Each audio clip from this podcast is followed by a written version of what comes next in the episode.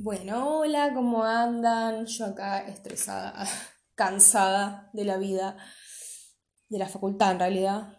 Qué raro. Bueno, justo lo que voy a hablar, voy a hablar de eso justamente. Eh, hoy les vengo a hablar un poco del proyecto que propuse en mi facultad. Para los que no sean de mi facultad y no me conozcan, voy a la UNICEN, eh, la Facultad de Ciencias de la Salud, estudio medicina, eh, estoy en quinto año, no sé cómo llegué hasta acá. Pero bueno, eh, se me ocurrió proponer este proyecto básicamente por lo que vi a mi alrededor cuando estaba en tercer año, porque ahora no veo gente, pero bueno, me, no sé, te juntas con alguien por ahí y te dicen, uy, no, estoy del orto por la facultad porque no sé qué.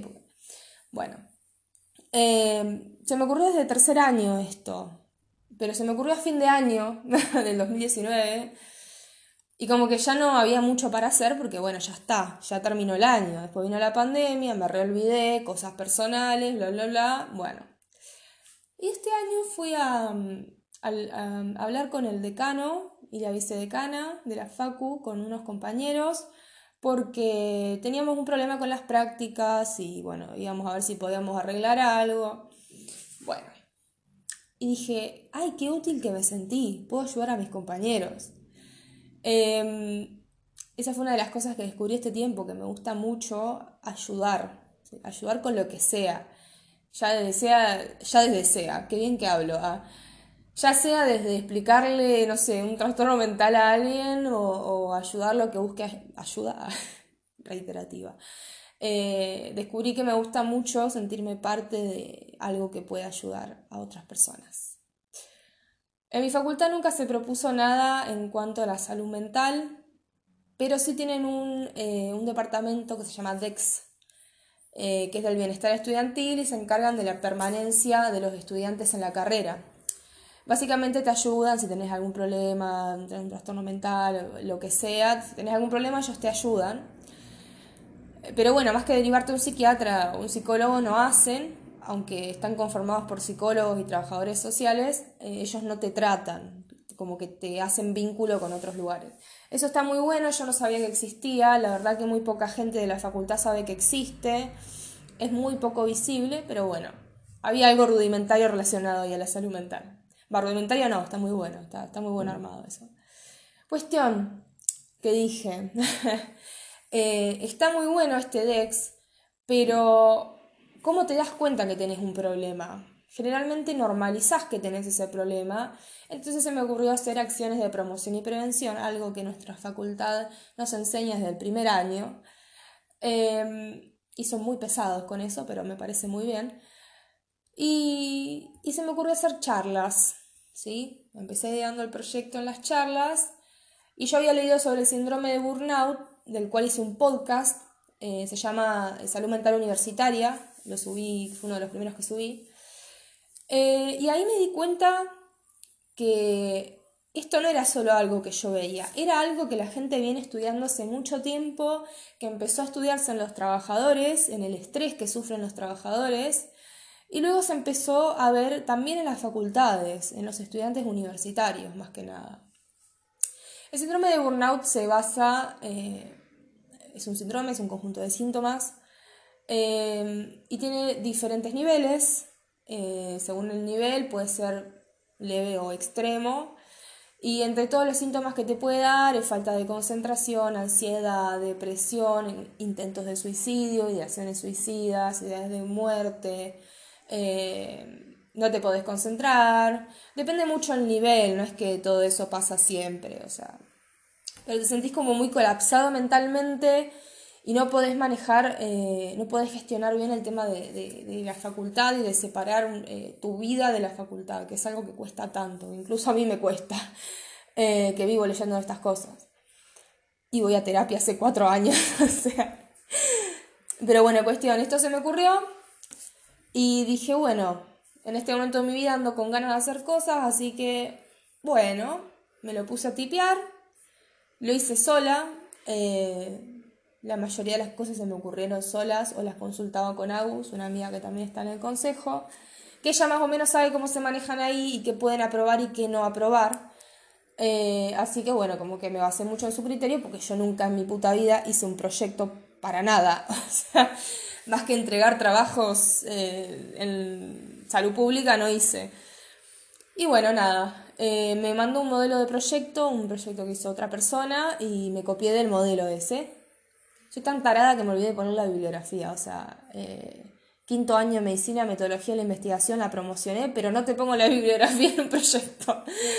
Pero bueno, eh, cuestión que tipió el proyecto y básicamente eh, se basa en tres momentos, ¿sí? El primer momento es una encuesta, es una encuesta en donde vamos a ver el estado de salud mental de los estudiantes.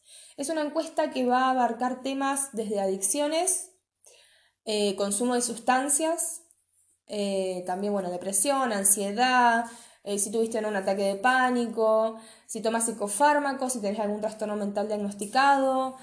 Bueno, un montón de temas que estoy viendo cómo hacer porque son muchos y tampoco les quiero hacer una encuesta de 40 minutos porque nadie la va a responder. Así que, bueno, ese sería el primer momento. Es una encuesta anónima.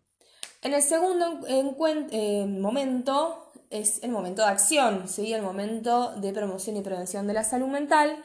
Voy a tratar los temas más prevalentes en cuanto al síndrome de burnout, como depresión, ansiedad, adicciones, eh, cómo gestionar la vida universitaria. Bueno, van a ser un montón de charlas, pero igualmente las vamos a basar en las encuestas.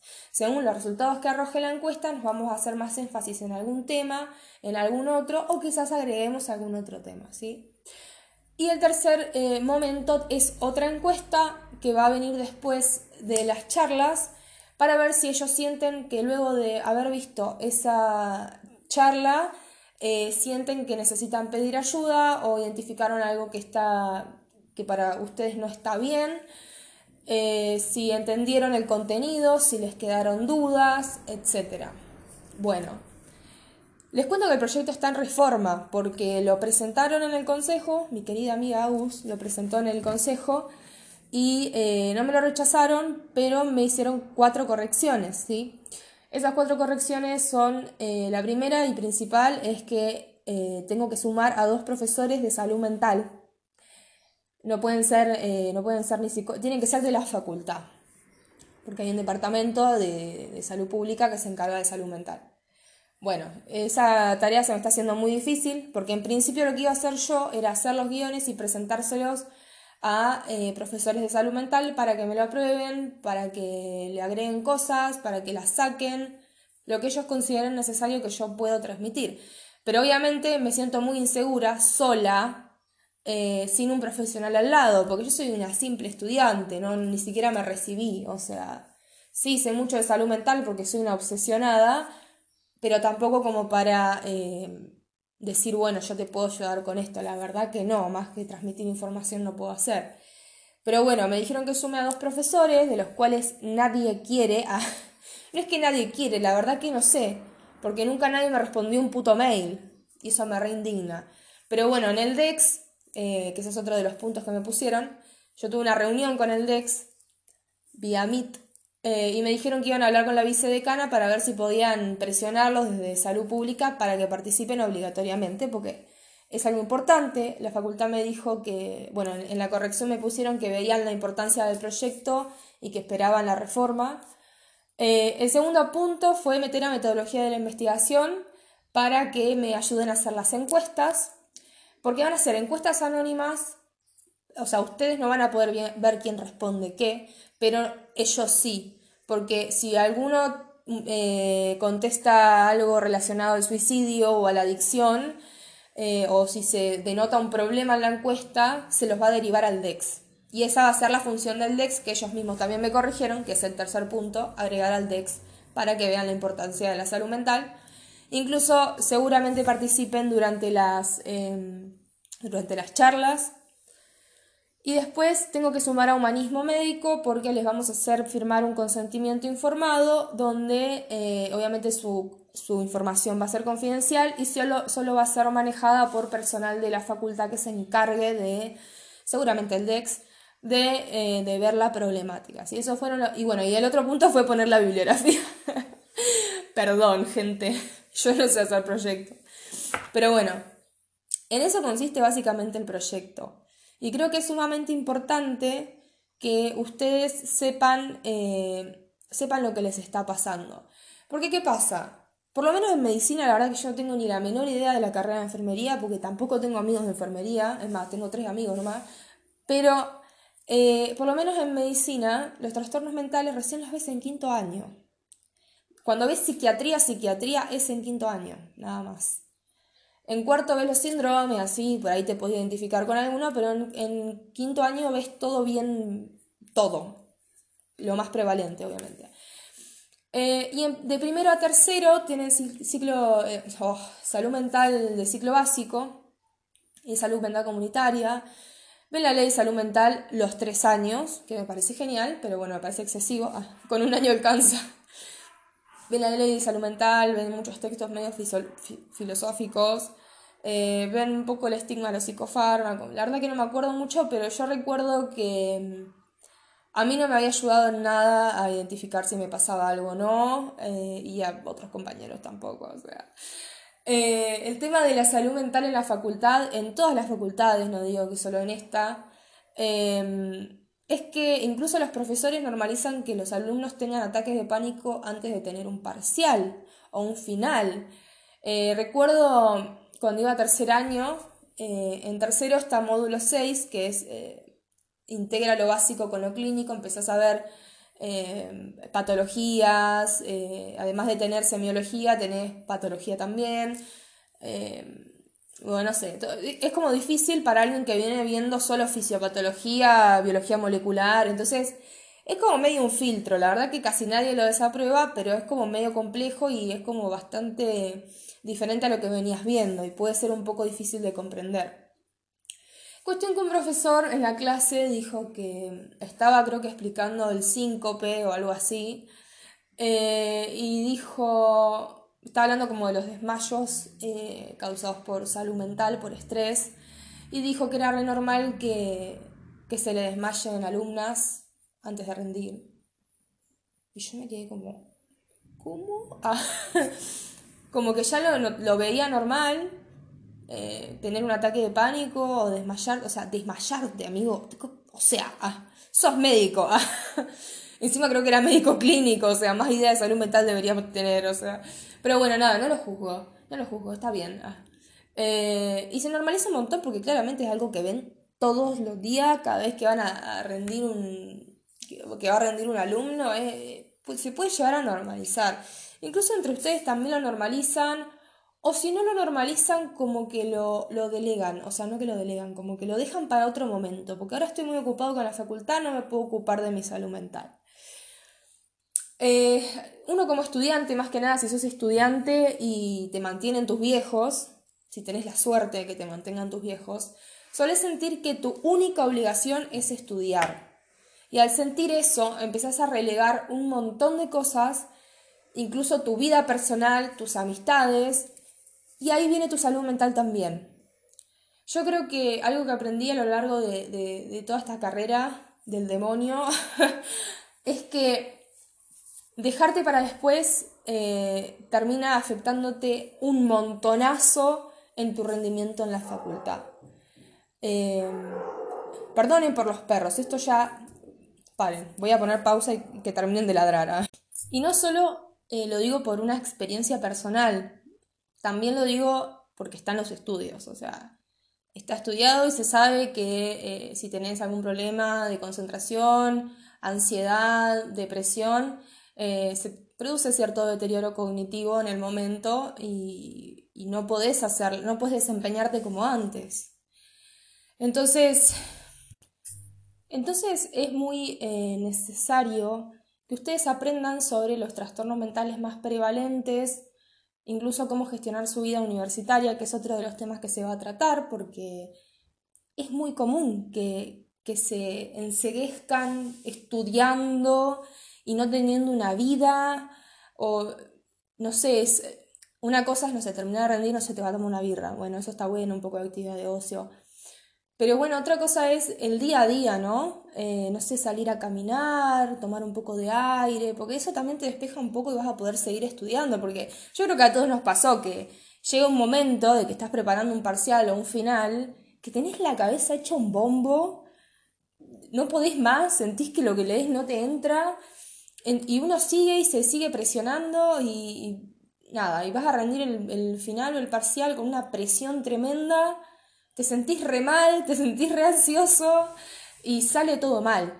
Pero ojo, no malinterpreten, la ansiedad patológica y la ansiedad normal son dos cosas diferentes. Es normal que ante una situación eh, de evaluación o de peligro, eh, en este caso vamos a hablar de una situación de evaluación, eh, nos sintamos un poco ansiosos, ¿no? Como, uff, qué miedo, qué va a pasar, o sea, es normal. Pero cuando ya esa ansiedad se traspasa a, a, no poder concentrarte en lo que te están preguntando los profesores, o a no poder leer bien una pregunta, no entenderla bien, o incluso llegar al extremo de tener un ataque de pánico por esa situación, eso ya no está bien.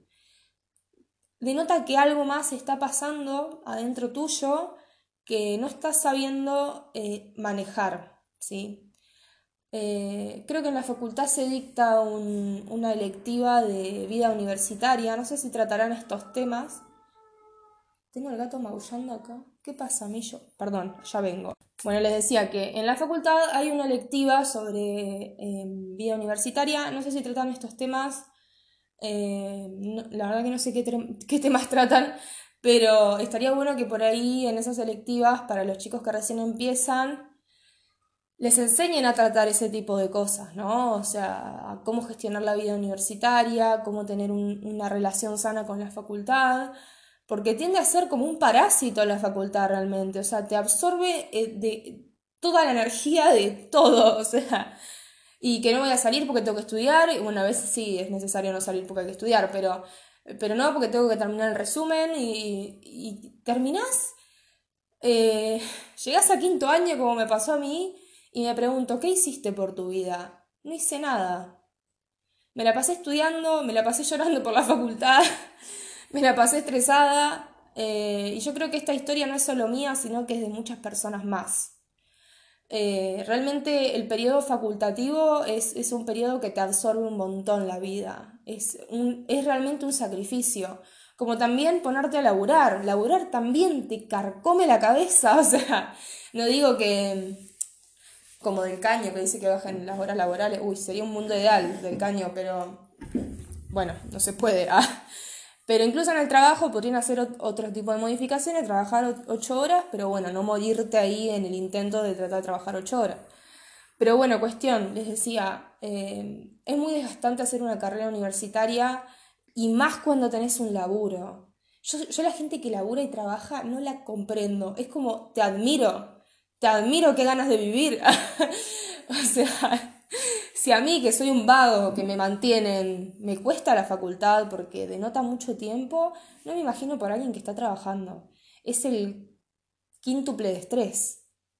Y, y nunca nadie tiene en cuenta esas cosas. Nunca nadie tiene en cuenta lo que sufre un estudiante y se normaliza mucho que sufras. Yo creo que la facultad está relacionada con estrés. Uno cuando piensa, cuando piensa en, una carrera universitaria piensa en estrés. Y es muy real. Te estresas un montón, la pasas mal. Tampoco digo que, la vida universitaria es una mierda, conocí gente re linda, pasé situaciones muy bonitas, el compañerismo, bueno, ahora con la pandemia la verdad que nada, pero eh, cuando la vida no, sin pandemia estaba instaurada, eh, era lindo ir a salir de cursar y ver a tus compañeros y tomarte unos mates, eh, escuchar los problemas del otro que venía a rendir un final del orto. Em, entonces, está bueno que desde los primeros años este tipo de cosas empiecen a hablar, porque ya cuando llegas a quinto año llegas sin neuronas, básicamente. No te hacen sinapsis. ¿ah? Eh, es muy difícil. Y bueno, este proyecto la verdad que tengo em, la idea de extenderlo a todas las facultades de UNICEN. Está veterinaria, em, ingeniería. Uy, los ingenieros. Yo vivo con una ingeniera, gente. Pobre. Mi ciela ella. Eh, ingeniería, eh, las facultades sociales, eh, bueno, la verdad, exactas creo que también está, no me acuerdo. Pero bueno, yo estuve hablando con una chica de veterinaria, que la conozco, es, de Bahía Blanca como yo, íbamos a la colonia juntas, a la escuelita de verano, Y nos teníamos en Instagram y vio todo lo del proyecto y me dijo que, que si quería algún contacto para pasarlo a veterinaria, que ella me lo podía pasar porque ahí mucha gente había tenido intentos de suicidio. Em, y aunque no lo crean, los intentos de suicidio, las ideas de muerte o las ideaciones suicidas eh, son muy comunes. Muchas veces eh, eh, no podés más, llegás a un punto de, de, estrés que muchas veces lo contemplás. Incluso desaprobar un final puede ser un momento que te lleve a esas cosas.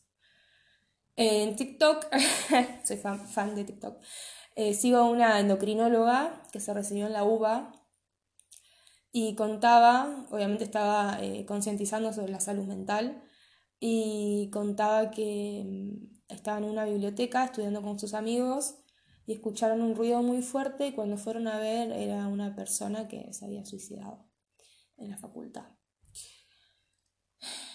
Y también hay una teoría rara, como media espiritual, eh, esotérica.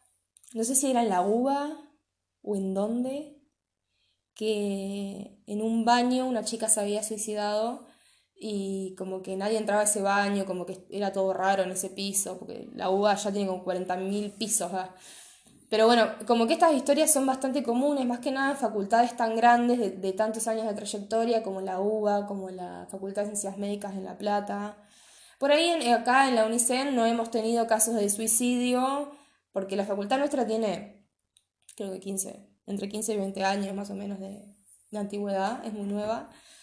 Eh, pero puede llegar a pasar, entonces veo muy necesario que empecemos a concientizar sobre estos temas, empecemos a ser conscientes, también aprendemos a, escuchar al otro, porque muchas veces el otro está pidiendo ayuda de alguna manera y no sabemos cómo darla, y si no podemos darle ayuda, le, podemos decir, che, mira, me parece que podrías buscar ayuda profesional, porque lo que te está pasando no está bien. Eh, muchas veces uno puede ayudar escuchando, pero muchas veces eh, pasa por arriba nuestro porque no somos profesionales de la psicología o de la salud mental como para dar un consejo psicológico, ¿no? Pero bueno, está bueno que también el entorno sea amigable con ese tipo de cosas. Eh, y a pesar de que la salud mental en nuestra facultad es como hiper importante, que la verdad que no lo veo así, o sea, yo en vez de decirle psiquiatría a, salud mental de ciclo clínico, que es, puramente psiquiatría, no vemos nada de salud mental, ni siquiera vemos nada de psicología, eh, le llaman salud mental, porque salud mental es un, criterio como más inclusivo y no tan psiquiátrico centrista, que me parece muy bien. Eh, pero para ellos la salud mental es re importante, que no sé qué, pero los estudiantes no denotan eso, o sea, los estudiantes muestran otra cosa. Eh, me compartió un chico en mis historias, eh, compartió, es un chico que tiene muchos seguidores de la facultad y eso hizo que mucha gente se me acerque y me hable, no que venga a mi casa, pero que me mande un mensajito. Y, mucha gente me, me contó sus problemas, como diciendo, me sentí muy abandonado por la facultad, sentí que no podía solo, eh, la estuve pasando mal mucho tiempo, yo tengo este problema y no puedo con la facultad. Como eso es un millón y medio de mensajes, les juro. Y es algo que, que me súper indigna porque, créanlo o no, la facultad tiene la responsabilidad de ayudarnos a gestionar nuestra salud mental. Porque la facultad es la que nos produce ese problema. Obviamente hay personas que ya tienen trastornos mentales de base, Em, o que ya tienen otros problemas, pero bueno, realmente la facultad no es un problema menor eh, porque termina abarcando la mayor parte de tu vida, puede exacerbar un trastorno, puede crear un trastorno, eh, o no sé, te, puede realmente afectar de, muchas formas. Eh, así que bueno, no piensen que la facultad es su su única cosa en la vida, como puedan, traten de, disfrutar y, de ocupar su tiempo en cosas que los hagan felices o que les den placer. Eh, porque al final del día van a haber pasado 5 o 6 años y van a sentir que los perdieron. Sí, te ganaste una carrera universitaria, pero ¿a costa de qué? Eh, y a veces es muy triste, porque yo me lo pongo a pensar, ya les dije, y me, me entristece un montón no haber hecho nada para mí. No, no haber... Eh, recién ahora estoy haciendo cosas que me hacen feliz, como hacer estos podcasts o presentar un proyecto. O sea, todo tiene que ver con la facultad, pero no tanto. O sea, yo realmente de la psiquiatría disfruto un montón y, y le pongo todas las ganas y estudio muchísimo y me la paso leyendo, pero porque me gusta, no porque me sienta obligada, sino porque me entretengo. O sea, mi entretenimiento es leer psiquiatría, y hacer podcast y concientizar a las personas. Entonces creo que mis podcasts empezaron justamente como una actividad de promoción y prevención eh, y me gustaría llegar a más personas porque yo claramente no tengo muchos seguidores, eh, no mucha gente me conoce, tengo el perfil muy bajo. Eh, y con este proyecto voy a poder llegar a mucha más gente y ojalá que algún día llegue a toda Unicen y podamos ayudar a toda Unicen. Em, es un proyecto re bonito que lo hago desde el lado de, la pasión y del amor a, esto, eh, que realmente me, causa mucha felicidad. Y realmente agradezco a toda la gente. Voy a llorar, perdón. Ah. Y realmente agradezco a toda la gente que, me ha apoyado y que me ha dicho, che, Lu, quiero participar, eh, o me encantó el proyecto, estaría buenísimo que, lo implementen en la facultad porque me sentí abandonado por la facu, o siento que ya no puedo más. Eh, entonces ver todo ese tipo de cosas a, mí me pone muy contenta y siento que, voy a poder ayudar a la Lucía de primer año, que no sabía qué hacer con su vida. Eh, me emociono.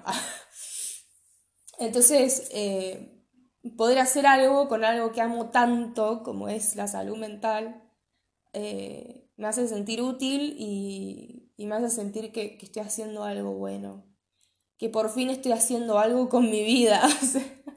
Después de tantos años de, relegar y de no hacerme cargo de, absolutamente nada de lo que me pasara, eh, nada, me di cuenta que, que realmente, aunque cueste mucho, hay que hacer lo que a uno le guste. Incluso les puedo contar mi propia experiencia. Yo eh, venía rindiendo, yo nunca deudaba finales. Eh, siempre tenía el parcial, el último parcial y rendí el final, al toque, al mes. Hice eso hasta tercer año. En tercer año se te acumulan como cuatro finales más de, de sociomédicas y tenía el final de módulo 6 que era muy difícil, era intenso ese final, más em, salud mental, salud pública, método y humanismo. O sea, tenía cinco finales para rendir. ¿Saben en cuánto tiempo rendí esos finales? Rendí método en diciembre, la primera fecha, eh, módulo 6 en la última fecha de diciembre, en febrero rendí salud pública y salud mental, y rendí humanismo en la primera fe en, la fecha de junio. No saben cómo está. O sea, yo después en salud pública me di cuenta que no me podía concentrar. Me di cuenta que tenía un problema para concentrarme eh, porque me había sobrepasado tanto de, estudiar y, de darle, rendir los finales, así te recibís más rápido, que realmente fue un montón. Tipo, yo no me di cuenta que rendí tantas cosas. Y en ese momento empecé a notar un, decaimiento en, mi rendimiento universitario, básicamente. Bueno, después vino, entré a ciclo clínico, a cuarto, em, rendí, eh, rendí, pediatría, la cursé, rendí gineco, y cuando quise ir a rendir el final de gineco, me acuerdo que el final de humanismo lo rendí re mal, no daba más, Dios, estaba del orto, estaba re nerviosa, no, no sabía lo que leía, me saqué un 5, no sé cómo, pero bueno. Y cuando fui a rendir gineco en, diciembre del 2020, eh, no entendía lo que me preguntaban los profesores. No entendía. Era como si me estuvieran hablando en chino. Yo no entendía lo que me decían. Y empecé a estudiar de memoria porque ya no podía razonar. O sea, ya mi nivel de comprensión era nulo. Yo me trataba de aprender todo de memoria porque no, sentía que no me daba la cabeza. Y obviamente es mucho para aprenderte de memoria. Lo desaprobé, eh, nunca había desaprobado un final en mi vida, ese momento me, puso muy mal, eh, realmente la pasé muy feo y lo rendí la última fecha de diciembre, me acuerdo. Y nada, me fui a Bahía para las fiestas, el 23 fue el parcial y el 24 ya, ya estaba en las fiestas. Terminaron las fiestas y ¿saben qué hice? 2 de enero, Lucía estudiando gineco. Cuestión, preparé ese final por lo menos un mes y medio o más Em, y lo volví a desaprobar. Porque me estaba pasando lo mismo, no me daba la cabeza. No, no, no podía razonar, no podía hacer asociaciones. No. y ese momento fue un momento muy, muy clave en, mi vida universitaria porque me di cuenta que, que me había ido a la mierda. Eh, que me había exigido tanto que, que ya no me daba la cabeza. O sea, ya está. Mi cabeza dijo, bueno, chao, me voy, nos vemos otro día. Ah. Y pasé, o bueno, ahora ya llevo casi un año sin rendir un final. Pienso rendir gineco otra vez en diciembre, pero yo ya estoy más, estoy mejor, eh, ya me puedo volver a concentrar, siento que puedo volver a hacer asociaciones y entender lo que leo, así que me voy a tirar a rendirlo. ¿Pero por qué? Porque me tomé el espacio, el tiempo, me tranquilicé y dije, no pasa nada, eh, ya está, estás mal, claramente, claramente algo te está pasando. Eh, y bueno, la verdad que este año me lo tomé bastante, no te digo sabático porque hice, quinto año, pero, eh, pero dije, bueno, solo me voy a enfocar en la cursada, lo justo y necesario. Empecé a hacer deporte, empecé a volver a tocar la guitarra, empecé a hacer muchas cosas que antes había relegado en mi vida. Y creo que esta historia que estoy contando le pasa a muchos. Eh, y muchos otros siguen rindiendo y les sigue dando la cabeza, pero a costa de su salud mental. Y están del orto, pues ya me han escrito, me, han escrito y me han dicho que, que, rinden los finales igual, pero se mueren de ansiedad. Eh, y, lamentablemente esto es algo normal. Y es horrible normalizar estas cosas. Es horrible tener que, que, que decir, tuve que parar porque realmente no, no daba más y a veces no es válido decir no de más. Mucha gente eh, se toma un año y me parece genial, y eso a veces está muy bueno, o se toman un cuatrimestre. Pero hay gente como yo que es tan autoexigente que no quiere perder nada porque dice, no, porque me voy a recibir cuando tenga 20.000 años. La verdad, el tiempo no importa, gente. Sean lo que sean, se van a recibir, quédense tranquilos, todos nos vamos a recibir. Eh, o la mayoría, hay algunos que dejan porque no les gusta, pero las cosas llegan con el tiempo, hay que tener paciencia y hay que disfrutar la vida en el mientras tanto. No podemos no existir durante seis años y solo ser un cerebro que estudia una carrera universitaria. Me parece horrible. Aparte estamos en la mejor edad para disfrutar la vida. Eh, y no lo estamos haciendo. estamos en la mejor edad para, para, no sé, hacer actividades, para movernos, para, eh, para no sé, qué yo, para salir. Eh, pero la facultad nos lo impide siempre porque sentimos que es una obligación. Bueno, después de esta reflexión, perdón, me pongo reflexiva y a veces lloro. Eh, se me llenaron los ojos de lágrimas muchas veces, pero porque para mí este proyecto es muy importante porque no me gustaría que alguien pase lo que yo pasé y lo que pasaron las tantas personas que me escribieron. Entonces, de nuevo agradezco a todas las personas que se interesaron en este proyecto. Cualquier duda me pueden escribir. Em, estoy muy contenta de, la participación del DEX, que, por favor si necesitan ayuda en la facultad pidan ayuda al DEX, que por ahora es lo único que tenemos. Eh, ellos les van a poder ayudar. Em, y bueno, la profe de método que se puso la 10 y me dijo, sí, te voy a ayudar, te voy a mandar un, modelo de proyecto para que lo hagas mejor y te voy a ayudar con las encuestas. Una genia, pía TKM. Eh, bueno, el profe de humanismo no me respondió todavía, pero cuestión, la gente que, que, le encantó tanto este proyecto y que quiere ser parte, la verdad que les agradezco mucho. Em, porque obviamente sola no iba a poder. Eh, en un momento pensé que iba a estar totalmente sola en esta porque a nadie le interesa la salud mental. Eh, pero me di cuenta que a mucha gente sí le interesa. Eh, y quiere crear un cambio, ¿sí? Espero con todo mi corazón que este proyecto ayude a mucha gente, eh, como también este podcast, que es como un precursor del proyecto. Dios, ¿por qué estoy llorando? Perdón, me emociono.